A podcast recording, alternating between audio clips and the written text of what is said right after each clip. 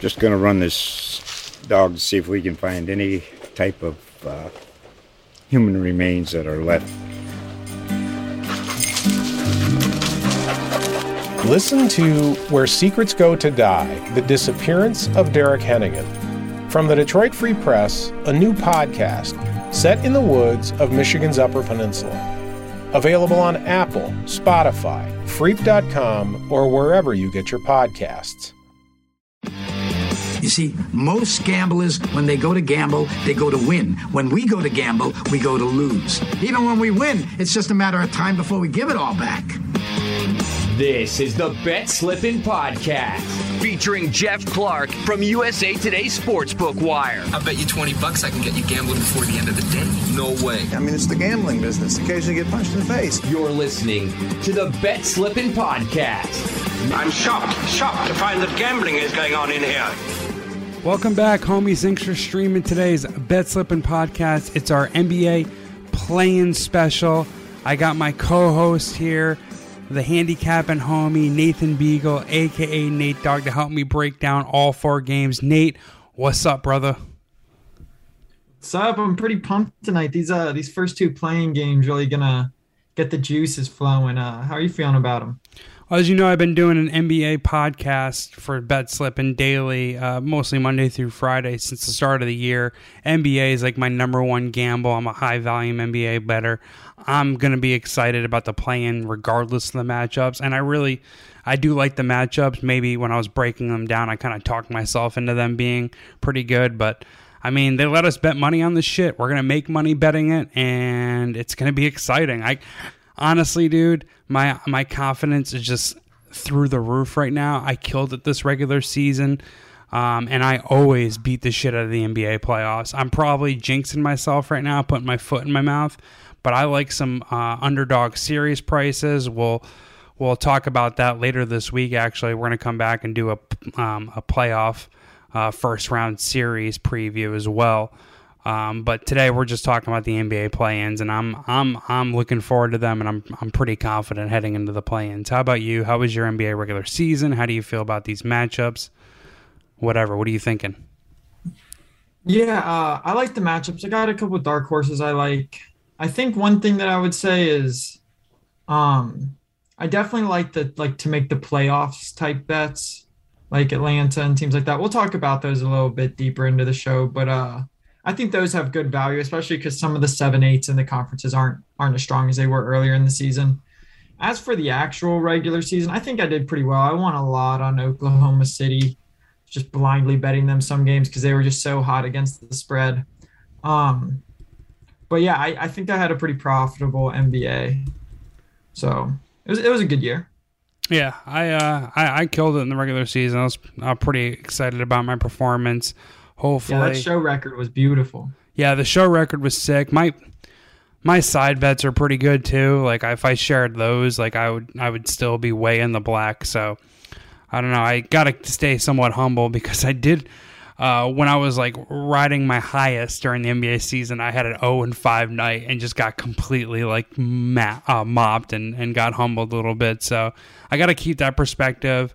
When I'm doing the NBA, I'm going to do an NBA daily postseason podcast as well. A lot of the listeners asked for that, and um, I'm going to do one. Um, but I'm going to take some like 0 for 2, 0 for 3 nights. I'm going to try to mix in player props. So there'll be some swings this postseason, I'm sure, but I, I'm very confident I end up way in the black, and I'm going to be hammering some of these series prices.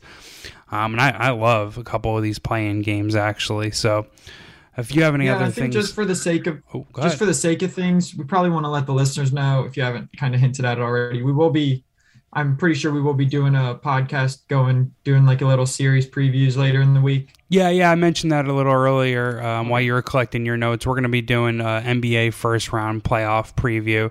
Depending on how the schedule lines up, I'd like to do you know second round conference finals, NBA finals. You know, we'll we'll just see how that works. I mean, this first round playoff schedule is so sick, right? I mean, there's no games Thursday. There's the final play-in games Friday, but every series starts Saturday. So we'll kind of have to guess on Thursday about how the outcomes of the Friday games, but we'll have most of the series is lined up and be able to analyze them from there. So Um, we'll be coming with you for with a, a, first round playoff preview, and again, I will be doing um, a daily postseason NBA postseason podcast. Not sure if I'm doing the first weekend because honestly, I just want to kind of hang out the, over the weekend, but we'll see. I'll keep you guys posted on that. You'll follow. You can find uh, all the details on my Twitter at Jeffrey underscore Clark. But no more bullshit. Let's talk about the play-in games, which I'm very excited about. Um, the first game tips off tonight. We're recording Tuesday, April 12th.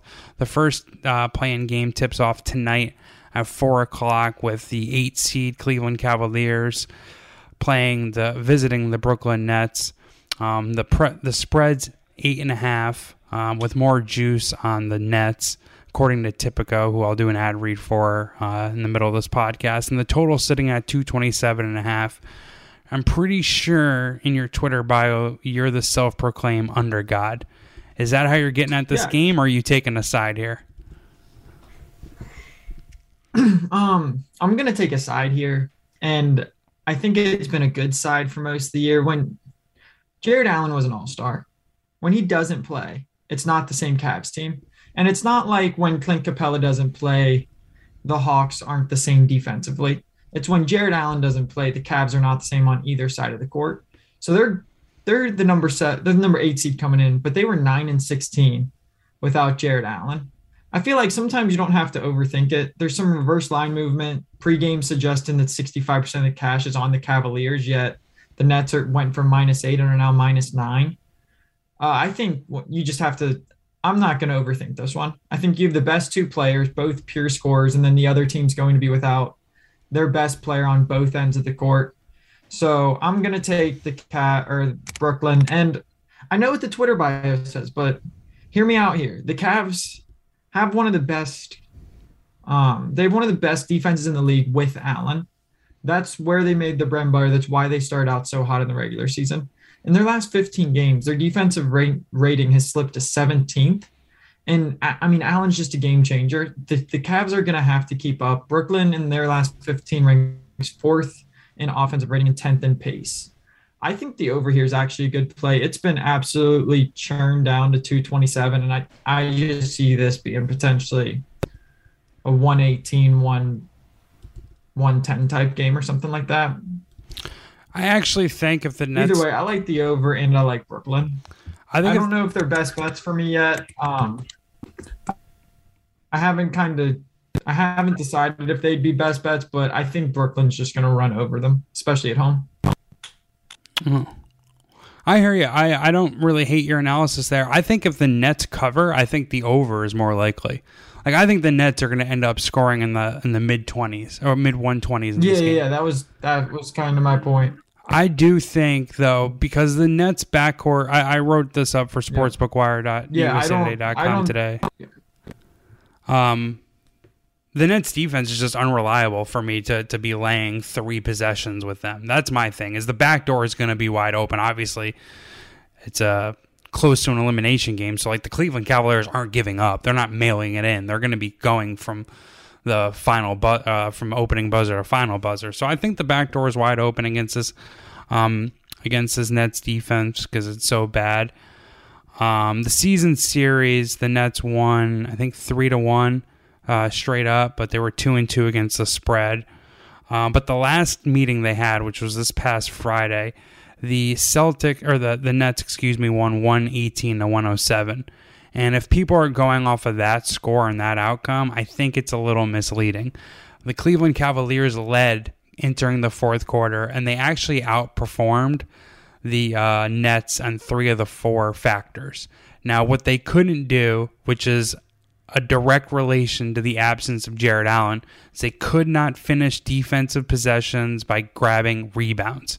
Bruce Brown and just the the Nets attacked the crashed the glass like crazy, and got a ton of offensive rebounds. And we know what Kevin Durant's going to do. I, I think we're all pretty confident what Kyrie Irving's probably going to do, right? The reason why they lost to the Brooklyn Nets this past week was because Bruce Brown. Like Bruce Brown had an ep- epically great game. So if they're able to just like keep all the production with Kevin Durant or Kevin Durant and Kyrie Irving, I think they could steal this game and definitely beat the closing number. Um, we've seen the Nets lose games with Kevin Durant and Kyrie Irving just going nuts. Like they like their supporting cast could really shit the bed for them in this game. And the Cavaliers have nice veterans who have been there before. I'm not I'm not putting much line value into Rondo, but Kevin Love can give us give you a surprising 20 off the bench and is far better than any bench player um, that that that uh, the Brooklyn's relying on. And I hear what you're saying. I'm I'm ner- I'm scared of Kevin Durant like anyone else, right? But we have an 82 game sample size of this team. Granted, Kevin Durant was injured for a lot of them. This is just a spot that Brooklyn chokes in. They're 5 and 26 against the spread as home favorites, 6 and 14 against the spread at home versus winning teams, 3 and 9 against the spread as 7.5 to 9.5 point favorites. And Nate, that's though that's the trend that jumps out to me the most. That's the, the trend. Those are the trends between you and me and the bet slipping audience that I kind of glom on to the to the most is the the pricing trends because the the context like they say like treads or or trends excuse me are missing context but the context is is made up in the pricing right so like when you're looking at seven and a half to nine and a half point spreads anything the market feels about whatever injuries, whatever uh, rest situation, whatever matchup factors is baked into the line. And the Nets don't cover as big as big favorites. Now, your point about Jarrett Allen is is perfect and it's accurate. And people don't realize this, but Jarrett Allen I think led the NBA in offensive rating last year. Like his vertical spacing, the way he plays pick and roll and, and, and rolls the basket is super important to Cleveland. So all your concerns are very valid. And I do understand and, and, and, and groove to the point of Cleveland being a public underdog, right? And that being scary. But as as like lame and as square as it sounds, this is too big of a number for me to lay with the Nets. I they just haven't proven it enough. I don't know. That's kind of where I sit. It's it's more of a lean than anything, but I would have to go with the Cavaliers right now. They're according to Tipico plus eight and a half. So that's if gun to my head, yeah, I would I would go with the Cavs. I think part of the reason is it's it's tough for me to use season long references with the Nets as well because you have Kyrie Irving playing half the time, you had James Harden playing the other half the time, and then their so their offense is just completely revamped with Irving in the lineup, I, I think it's tough to understand what you're going to get. I'm not sure I would suggest playing either side. It's more it's more lean for me because there I mean there is a lot, and then you also have to consider the Cavs will be without Allen. Well, all season long they they rank fourth. They have the fourth, the 26th, 27th worst turnover rate. So it's like, are they going to turn the ball over much? Even though the Nets defense isn't great, they're they're an older group with Aldridge and Mills, but um if Cleveland has a ton of unforced turnovers, and then even more to your point, if if they do view this as an elimination game, if they foul down the stretch, I mean those those things can. I mean they're professionals. They could make their free throws. Those things will probably could push the game over. I think there's they both sides could cover if it comes down to the stretch like that. But uh, generally, I agree. This is a tough number to lay both ways. Yeah, the, the, the one thing that throws me off the Cavaliers scent is just it feels like a square play. Like it feels yeah. like the odds makers are begging for Cavalier money, like just begging for it. And obviously, you don't want to play into their hands. So, well, to be fair, they are. I mean, at least I know we've all we've both spoken interestly, uh, interestingly, if of pregame, especially when we talk about them. It's 124 Eastern time, but they say that 66% of cash is on the Cavs, and the line went from minus eight and a half to minus nine now per pregame. Yeah. Um, it's I so there is some reverse line movement there. Again, it's all it's all what you want to take into consider. You can find positives and negatives for both sides. Absolutely, and yeah, I think that's some like buyback.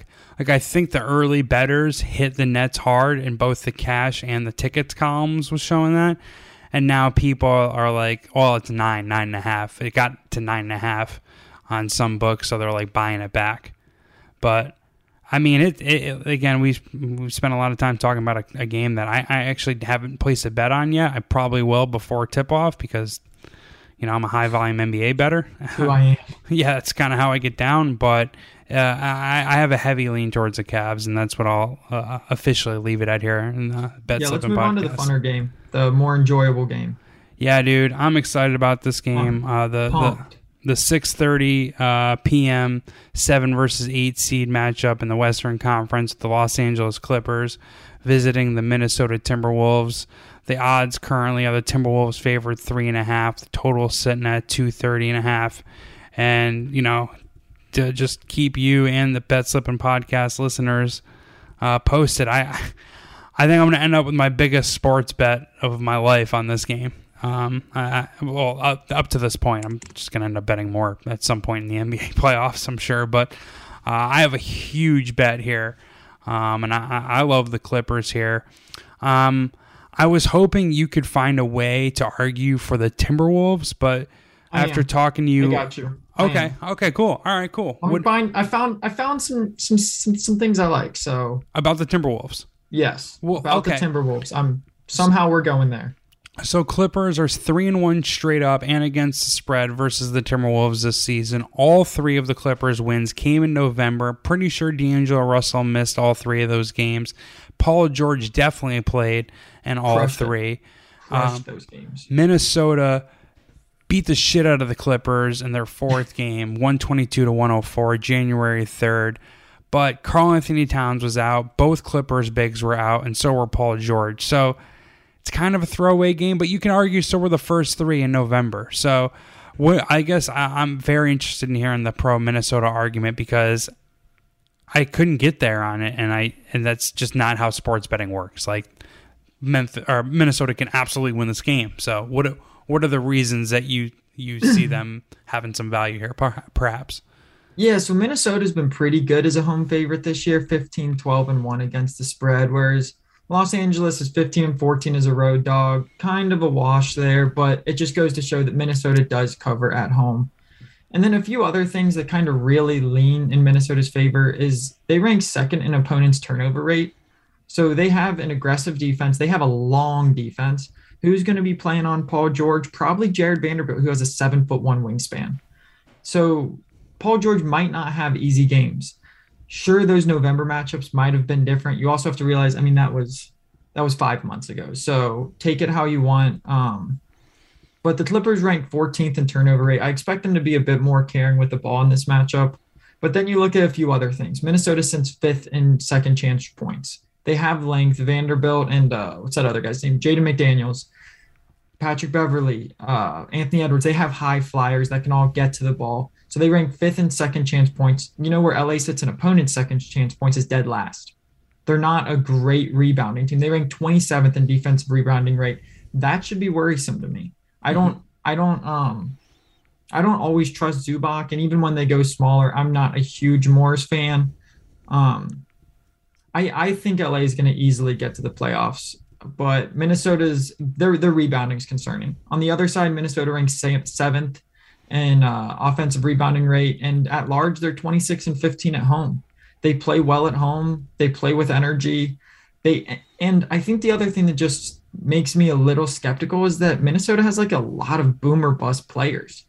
Like D'Angelo Russell could drop 35. Anthony Edwards could drop 35. Cat could drop 60. I mean, obviously they probably won't, but if they get hot, they get hot. And I think they have a higher ceiling than Minnesota. And I think that would uh, at least scare me a little bit. That and the rebounding are my two biggest concerns. Again, I'm not playing a side here. I'm I'm not playing. I mean, I probably will play this game in some regard, but I'm probably not going to throw a heavy bet on this game like you are. Yeah, I'm I'm like all in on the Cl- not all in. I'm pretty well bankrolled, but I'm I'm betting a big, a big number on the Clippers here. Do you? So I thought this is interesting. Trying to reverse engineer the Clippers 42 and 40 record, and I figured it out. Do you? Their players suck. like, I mean, Paul George yeah, played we, 30 we've games. talked about this personally. yeah, their We've players about just suck. like the best coaching of. They have the, the best coaching, which is one reason to love them. Yeah, yeah, their their continuity and their coaching is just it's tight. You know, they went six games in the Western Conference Finals, with the Phoenix, and if you remember, Phoenix won one of those games um, with a walk-in like buzzer beater alley oop to De- DeAndre Ayton, which was a absolutely sick play. It was a sick play, but like let's be honest, it was kind of fluky. So like that series could have won seven. Either way, Phoenix is the better team. No arguing that. But like the Clippers have more big game playoff experience, and I don't. I think this is going to be not shocking, but a little surprising for the audience to hear. I'm going to say it confidently. Paul George is the best player on the floor. He is like Carl. Karl-Anthony Towns. I love a great offensive big man, right? But Paul George is an absolute terror, and he is the, in my opinion, the best player on the I- floor. You disagree? I thought you were about to say best player on the planet. I agree no, he's no, the best player on the court. I thought you were about to say something crazy. No, no, no, no. I'm not getting that crazy. No, Paul George is. I love Paul George's game. I can't get that far, but like two way players, there isn't a lot of players ahead of him. Like he's he's phenomenal defensively. Um, but when reverse engineering the Clippers 42 and 40 record, their leading scorers. I mean, their two leading scorers, Paul George and Norman Powell. Norman Powell played three games. Paul George played 30 games. So beneath that, you have Reggie Jackson, who's shooting like 39%, averaging 17 points per game. Marcus Morris, who's playing pretty good, but averaging 15 points per game. Then I think it's Luke Kennard, averaging 12 points per game. But the reason why the Clippers have a winning record and are as formidable as they are, especially game in, game out, is because the NBA is all about or mostly about three point shooting, and they are the second best team behind the arc in the NBA. And what I mean by that is the differential between their three point shooting percentage and their defensive three point percentage is the second best in the league behind the Miami Heat. The Miami Heat are the only team better behind the arc than the Clippers. They have the second best adjusted or non garbage time three point shooting percentage and the sixth best adjusted uh, three point shooting percentage. Minnesota chucks up threes and they allow threes to be chucked against them. They're third and three point attempt uh, rate and they shoot a lot of catch and shoot and off the dribble threes. The Clippers defend the three point r- really well. And again, the Timberwolves allow their opponents to hoist threes. If you're going to allow the Clippers to shoot threes, they're going to bury you. Like they're going to hit those threes most likely and they're gonna they're gonna prevail. Also, this line is three and a half, so they're effectively the odds makers are thinking this is going to come down to the final possessions in the last couple minutes, right? So, to me, you're looking at clutch time, right? Clutch time net rating.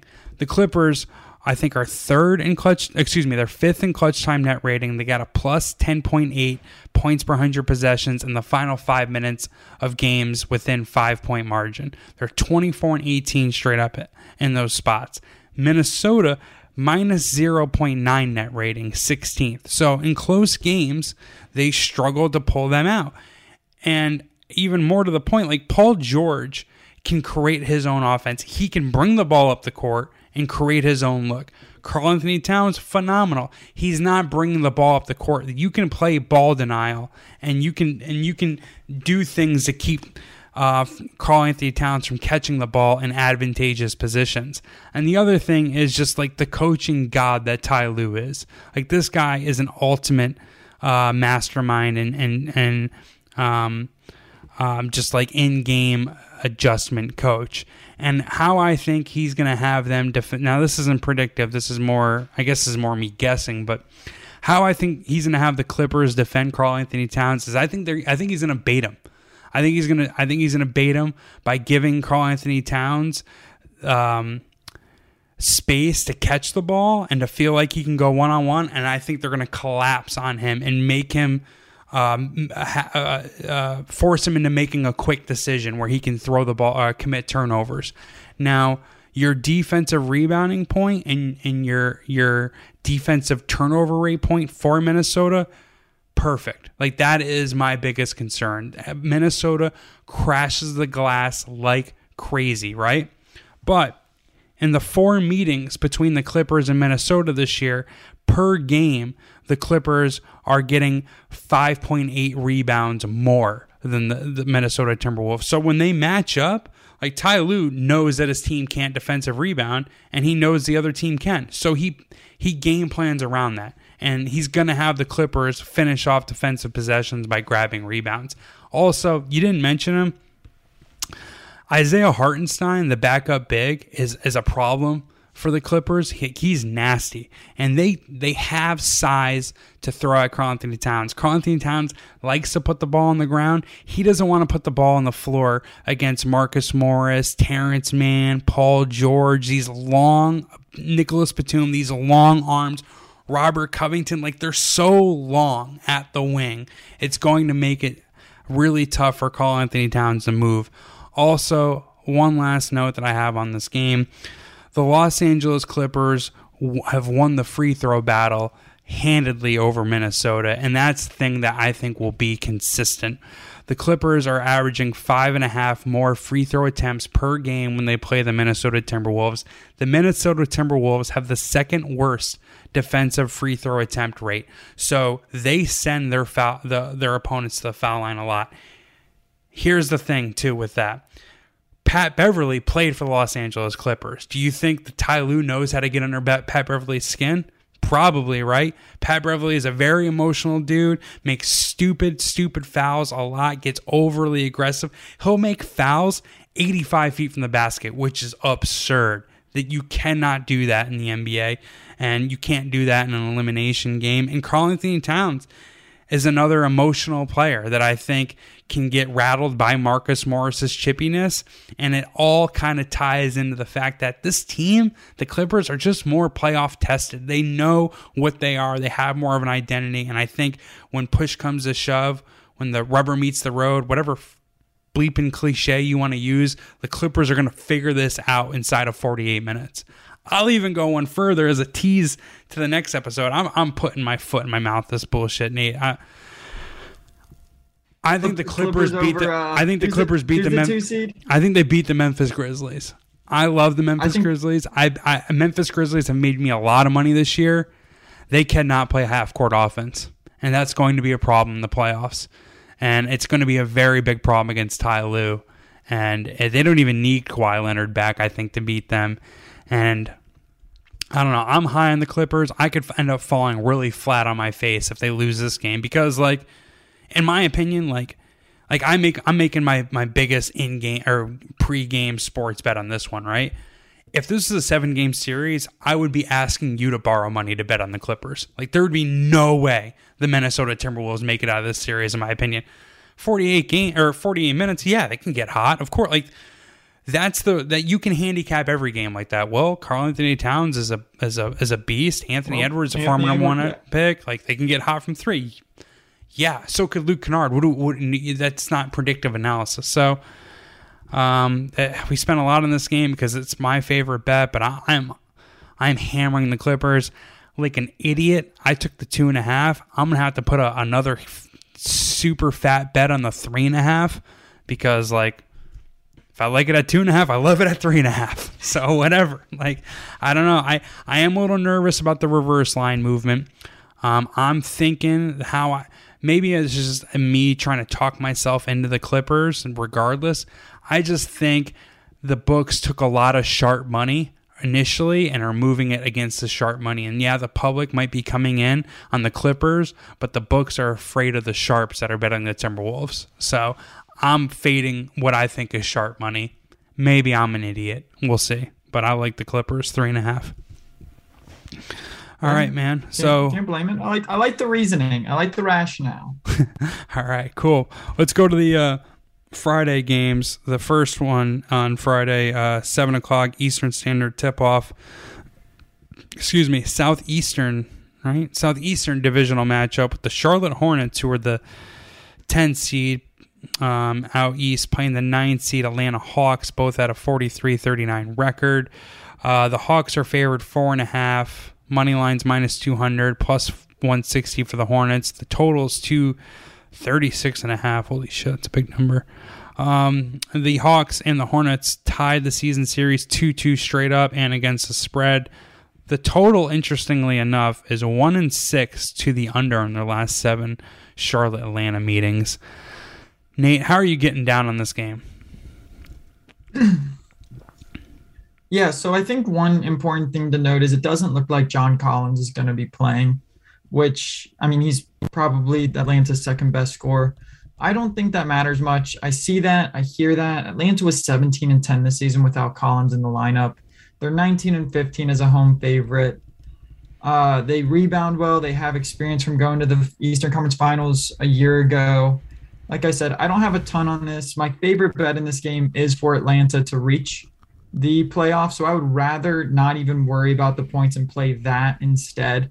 You can get that at plus 240. And I kind of just think, considering Jarrett Allen looks like he's going to be out for both games, we both, at least it sounds like we both think the Nets will advance even if they don't cover. Um, I think there's no way I'm taking the team with more experience. And Charlotte's just been sure they have good wins, but I'm not sure how quality a ton of those wins have been. They played a high pace. Um, and I, I think Atlanta can slow this game down, play at half court with Capela, and win pretty easily. No shit. Well, we're opposite. I I think I like the Hornets. Here's a question I have that, for you. That's fair. Who do that's you fair. I, I just I couldn't get behind them. I like watching the Hornets. They're the most enjoyable team probably to watch in the NBA. I don't hate that. Who who do you prefer? LaMelo Ball or Trae Young? I mean, I'm gonna prefer the one that I'm pretty sure he led the league in assists, right? Trae Young. No, Chris Paul did, but I mean Trae Young probably wasn't far behind him. So I I like Trae Young. I think he's a baller. I think dude knows how to get to the line. He knows how to work the pick and roll. You can go with Lamelo all you want, but until he's shooting with Trae shooting from three, I'm taking Trae. Oh yeah, okay. Well, let me tell you how Trae's shooting from three when he plays Lamelo Ball. Are you interested in that? What like three? What like the three matchups they've played each other? Well, they've played each other five times in the last two years. I mean, Lamelo Ball was a rookie. Does that? Do you, you don't think that's a big enough sample size? I I just I just don't think I care. Now I I'm not saying No, you're that's wrong fine. that You'll listen. I'm just I don't think it necessarily does a ton for this matchup. I mean Trae Young, Trae Young shooting 38% from deep and hitting three triples a game. I'm not sure how he's played against Lamelo is gonna sway my mind. Fair enough. Okay. Well, he's the Lamelo's Hornets are three and two against Trae Young, and since the beginning of last season, Lamelo Ball is outscoring him. He has more rebounds per game, more assists per game, half the turnovers. He's shooting 100 percentage points better from the field. He's shooting 35% from three compared to Trae Young's 28%. So you're really ignoring a lot there. Like you're he's he's got better points per game, rebounds per game, assists per game, fewer turnovers, shooting better from everywhere on the floor. Well, not the foul line, but he's shooting Lamelo 95% or 94% from the foul line in those games. I, I mean, to be in fair, they opinion- were two and two. They were two and two this season. Atlanta would have covered five both times, and they lost at home to Charlotte by three once. Hmm. And again, you're saying it. If he if they can do that with Trae Young not shooting well, he's not going to always shoot well. You you think every time he plays Charlotte, he's going to throw up a goose egg? I mean, he hasn't played well a ton this season, but I don't know. Maybe I'm just a Trae Young apologist and I like him a little too much. that's fair, and I I I can't stand Trae Young. I think he actually hurts the sport. I think that's because you like the Knicks. Aren't you a Knicks fan? I am a Knicks fan, but I'm not. Yeah, you don't like the ice tray in the garden. Oh, that for sure pissed me off. But but I mean that's not really why I don't like him. I think that he makes the sport worse with his gimmicky officiating, uh, official manipulating bullshit. That's he- how I feel about Luka Doncic sometimes. I love Doncic, but the I mean even Curry got into it. Pump fake, just let me throw my body three feet to the left. And Trae Young's the worst. He'll get the defender on his hip and just jump backwards. like to me, James Harden and Trae Young make the sport of basketball worse. They they do. I absolutely cannot disagree. And you can make the argument, and I don't even hate the argument. Well, you know, they're doing whatever they can to, to win the game, and, and, you know, it's within the rules or whatever, whatever. But, you know, once the playoffs start, you start losing these officiating, or the, the officiating becomes a little tougher. They swallow their whistles. And to me, that hurts Trae Young. And you said experience. I gotta be honest, I don't think much of their experience, and that's part of my thing with Phoenix as well, which we'll talk about in the in the playoff uh, preview. I don't think their their experience really means that much. Atlanta, who did they beat last year? They beat New York, who finished Mm, the 11 Sixers, seed. right? They beat the, The Sixers. Sixers. Look at the look what happened. Look what happened with the Philadelphia 76ers. They literally made the Sixers implode on themselves. Maybe they made that happen, or if just Ben Simmons dunks the ball, everything's okay. Like the best the, moment in NBA history. The, the absolute like shit your pants, pee down your leg moment. One of the bigger moments in playoff history was Doc Rivers and Ben Simmons last year in the playoffs, and they lost the Bucks. Like, granted, the Atlanta Hawks um, were kind of the it team coming into the season, but like they really underperformed expectations because I think their expectations were too high. So let's talk about the basketball aspect of this because I see two strength on weak weakness edges in favor of Charlotte. One is fast break basketball, and one is interior or paint points. Charlotte is first in paint po- or fast break points added per 100 possessions, according to cleaningtheglass.com. Atlanta's defense has the second worst fast break efficiency. So if Charlotte can speed up the tempo, they're going to crush Atlanta in the fast break. Also, Charlotte likes to attack the paint and they attempt a bunch of field goals at the rim. Atlanta's 19th in paint points per game allowed and 21st in defensive field goal percentage at the rim. Um, also, Atlanta's very tough at home, right? But Charlotte's profitable versus good home teams. Charlotte's 7 2 and 1 against the number in their last 10 road games versus teams with a winning home uh, with a home winning percentage of 60% or better. Also, both these teams are mid-tier teams.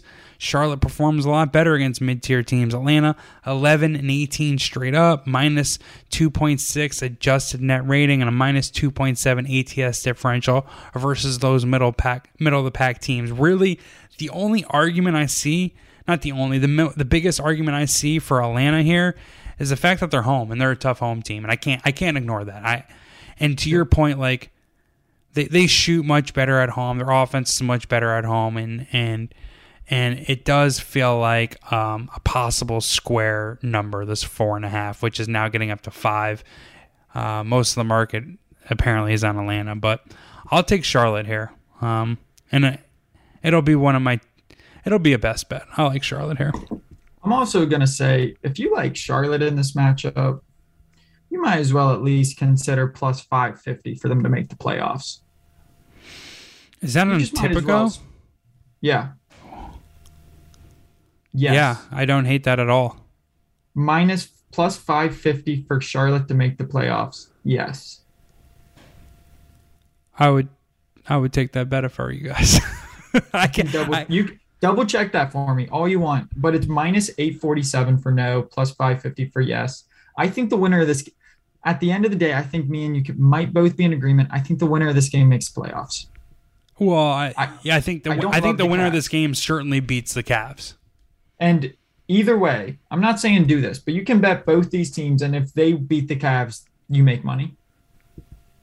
It's not, it, it, wouldn't be a smart bet, but that, that's not a terrible bet. I don't hate your logic. I'm trying to poke holes in it, but I. You bet. I hear you. You bet ten dollars on each team. If the Hawks lose, you have ten to make fifty-five to for Charlotte. So. Right. And um, then uh, what's what's, saying, what's if, Atlanta's if, price like to make the, the playoffs? uh, 240. So if so, you heard Geoff and you're like, hell yeah, Geoff's right. Plus 550 for Charlotte to make the playoffs is probably my would be my better way to make that. And if you really feel sketchy, you can hedge it because they'll probably be underdogs in Cleveland. That's that's actually pretty good stuff. I like that. Yeah, because like if you bet both the Atlanta Hawks and the Charlotte Hornets to make the playoffs now, you're going to profit regardless of what happens, right? Only if they beat the Cavs. Right. right. I, I, I, yeah, I misspoke. Yeah, yeah, exactly. Yeah, but yes, and I like that. I, I just, I think the Cavs. I think you're going to see them get exposed so often without. I mean, we can talk about. We should have talked about this earlier. Okoro, Garland's going to be a superstar, but Okoro, Dean Wade, Lamar Stevens, I like them. They're not bad, but they're not they're not at the level to be able to compete with Miles Bridges and Clint Capela. Yeah, no, to, to circle back on that, like the injury to Steph, to Luka, obviously much more important, but people are really sleeping on the injury to Jarrett Allen. Like it's it's a bad it's a very, very it's an unrecoverable injury for for uh, Cleveland, in my opinion. Like I don't see them beating either Yeah. one of these three teams without Jarrett Allen. And I on I honestly think Luka and Steph, Steph, even potentially less because Poole and Klay. I think the injury to Jarrett Allen is more crushing for the Cavs than if the Warriors were to miss Steph. I mean, Klay Thompson can lead a team through an entire game. Yeah, yeah. We just haven't seen Darius Garland do something like that, and that's Yeah, kind of what so they need. they need Darius Garland Garland to go that- nuts. I'm telling you, if you just heard what Geoff said and you love it, plus 550 for the the Hornets to make the playoffs is outstanding. Yeah, I don't hate that value. Damn, good shit. All right, cool. Let's go to the final um, play-in game here. That's um, scheduled to tip off Wednesday, six thirty Eastern Standard Time, when the San Antonio Spurs uh, visit the New Orleans Pelicans. Right now, um, according to Tipico, the New Orleans Pelicans are favored four and a half points. Moneyline minus two ten. San Antonio plus 170. Total sitting at 226 and a half, which is down significantly from the opener, which is 232. Shit. I let a good number go away. I still kind of like the under here. Uh, how are you getting at this game, if at all? I think this is the toughest toughest game. Um, actually, let me set the table a little bit. San Antonio um, led the season series 31 three and one straight up and against the spread. They've actually won and covered eight of their last nine meetings with New Orleans. Um, the total is one and seven to the under in the last eight. Are you getting down on this game in any in any shape or form? I, I think it's a tough matchup. I think it's tough, and partially why it's tough is because the Spurs have made me a lot of money this year, Mhm. and I like them in almost every sense of who they are. They defend. They have athletes at every position. They don't turn the ball over. They're extremely well coached. They're 19, 12, and 1 against the spread as home favorites. They rebound. They rebound at a. Actually, maybe their their defensive rebounding sucks. Apparently, 24th, but they offensive rebounding at the eighth highest rate. They do a lot of good things, and they're going to be able to throw athletes at Brandon Ingram and CJ McCollum. And McCollum or Ingram's been out the last few games. I believe that's with a calf or hamstring strain. Mhm. Um, I'm not sure if he'll be at 100% entering this one. I'm assuming he'll play. And I think five is a big number for this. So I like the Spurs at plus five. I think they do a little bit of everything well. And um, I think for it to at least be a close game, if this were two and a half, if this were a one possession game, I would probably favor the Pelicans because I do like them. I think you can get them to make the playoffs at plus 320. And I seriously would think about that considering how their players are more consistent than probably the Timberwolves. Um, but I like the Spurs here at plus five. That feels mispriced though. New Orleans th- only three twenty to make the playoffs, whereas Atlanta and Charlotte are have higher numbers, and I think a a softer. Well, Atlanta's is lower. Atlanta's is 240 and Charlotte's Oh, is right. three. Or, yeah, the all right. Pelicans are 350. This one's 350 and then 900 for the Spurs. Good catch. Okay. All right. All right. No. All right. That makes more sense now I'm hearing it. I, I actually do think uh, the Pelicans get past the Spurs, and actually, I, I would take them against the, the Timberwolves. I, uh, I'm assuming they'd get points there, so I would just take the points there. But I more or less lean to the Pelicans. They have a strength on edge, weakness, um, or uh, strength on weakness, edges, and rebounding and paint points. Uh, as you just mentioned, San Antonio's defensive rebounding rate is really low. I think you said 26 or something like that. Uh, New Orleans' offensive rebounding rate is really high. Um, they score a lot of second chance points per game. San Antonio gives up a lot of second chance points per game. Um, and and they give up a lot of paint points per game as well, and that's where New Orleans feasts, especially with like uh, Brandon Ingram. He likes to operate in the mid range. And obviously, Valanciunas likes to get in the mid range, and and CJ McCollum has a mid range game to him as well. Also, it feels like San Antonio is turning into a bit of a public dog. I mean, they're getting majority of the money and action according to pregame.com. Um, as we talked about with like uh, Cleveland earlier, I, you know, public dogs tend to have fleas, is the expression. So I do lean towards the Pelicans. I, I do think it's a sharp number, four and a half. I, I you know, I as well coached as as obviously San Antonio is with Gregg Popovich. Um, they, I don't know. I do think there are a bit of smoke and mirrors. It is a lot of Dejounte Murray. Their their three point shooting is just terrible. It really is. Like they do not uh, have a good offense, and Pelicans have been playing really good defense and have been one of the better teams in the league oh, uh, since the All Star break. Well, have been much better since the All Star break as opposed to their earlier pr- production. I also have a pretty heavy lean towards the under. The only reason it's a lean though is because we're just getting like the worst of the number. It started at 232 and it's at 226 and a half, according to Tipico. Um, but situationally, the the trends point to this being an under. Uh, New Orleans is five and ten to the under as a home favorite, minus 4.3 total margin. San Antonio's 12, 19, and 1 to the under as road dogs with a minus 2.1 margin. There's a pros versus Joe's game with the pro money favoring the under. And styles make fights. Again, these teams are 1 and 7 to the under in their last eight meetings. Both teams have a bottom 10 true shooting percentage and three point attempt rate. So they don't attempt a lot of threes and they're not very good at hitting them anyways, which makes me feel stronger about the under, especially one that's priced in the high 220s, now mid 220s. Um, and New Orleans is really good at getting to the free throw line, which is a way that they could help push this game over. But San Antonio is really good at keeping opponents off the free throw line, so maybe the uh, the Pelicans don't get as many free throw attempts. Um, I lean to the under and I lean to the Pelicans, but I'm not going to make an official play. I was about to say, I feel like that game's all kind of what you want to believe in because you're you're saying rebounding. Well, at the same time, Spurs sit second in turnover rate, where the Pelicans sit twenty first. Um, mm-hmm. But neither team shoots a ton of threes. I would think the Spurs are a better three, like a more volume three point shooting team. I guess I could be wrong there. Um, I can look it up. E- either way, I'm not. not Spurs like said, shoot the second. Spurs have the second lowest three point attempt volume, and then the Pelicans have the sixth lowest or seventh lowest. So both of them don't shoot a lot of threes. So, but to your point, yeah, like I made my I lean Pelicans, so I oh, my analysis was all Pelicans. But yeah, there are reasons like the Spurs, hence the lean. You know, so sounds like the under is the strong play in this game. I do, but. Uh, dude, it started at 330, 232 and it's at 226. I still like it at 226, but I feel dumb giving it out at 226. says 92% of the cash is on the under. I guarantee you not many I that's probably all sharp money cuz no one that's just a general better has bet that game yet. Yeah, for sure. That's definitely the least attractive of the three games. Um but yeah, I'll, I'm fine with I, I didn't feel super strongly about the Spurs. It's almost like if I feel like indifferent about the teams, I'm just going to take the underdog. I'm just going to get points. All right. Well, I think we we did some good work here. Do you want to lock in our best bets and go into the window? Yeah, let's do it. All right. Before we get over to the window, we shout out the uh, odds provider and sponsor of this podcast, Tipico Sportsbook. They're a global sports betting leader that's now live in New Jersey and Colorado.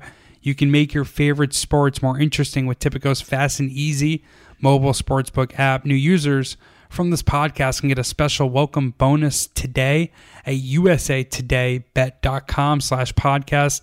That's usatodaybet.com slash podcast. Terms and conditions do apply. You must be 21 or older to game, so please see Tipico's website for details. And if you have a gambling problem, please call 1 800 Gambler for New Jersey and 1 800 522 4700 for Colorado. Please remember to gamble responsibly. Okay, so as we um, do every episode, we're going to the uh, window with our best bets. The Bet Slippin' Podcast. Going to the window. I have the uh, Los Angeles Clippers uh, plus three and a half, and I'm taking the Charlotte Hornets plus four and a half. I got leans on the Pelicans and the under in that game, uh, and leans on the Cavs, but I can't get there on those two. What are it's your bet slip. Um, what's your bet slip looking like, Nate? I'm going Nets under 227, Spurs under 227. And then I don't care. Give me the Hawks plus 240 to make the playoffs. All righty. So we can both win that one with the Hornets keeping it within four and the Hawks winning. Yeah, let's hope let's hope that's a double win. Yeah, let's hope it plays out that way. Uh, thanks for checking us out. Uh, please do me a favor and share, uh, subscribe, rate, follow the podcast, show us love any way you can. Also, uh, be on the lookout for our upcoming NBA playoff first round preview podcast. Should be dropping uh, this Thursday. And again, I will be doing a uh, routine, periodical, somewhat daily NBA postseason podcast. So look out for that in your bet slip and feed. Do you have any uh, final thoughts for the listeners? No, I'm just really excited about this slate, and uh, I like meaning meaningful basketball, so I'm I'm hyped for it. All right. Well, best of luck to you guys, and we'll talk to you in a couple days. Peace. Peace. This is the Bet Slippin' Podcast, featuring Geoff Clark from USA Today Sportsbook Wire. I bet you 20 bucks I can get you gambling before the end of the day. No way. I mean, it's the gambling business. Occasionally get punched in the face. You're listening to the Bet Slippin' Podcast. I'm shocked, shocked to find that gambling is going on in here.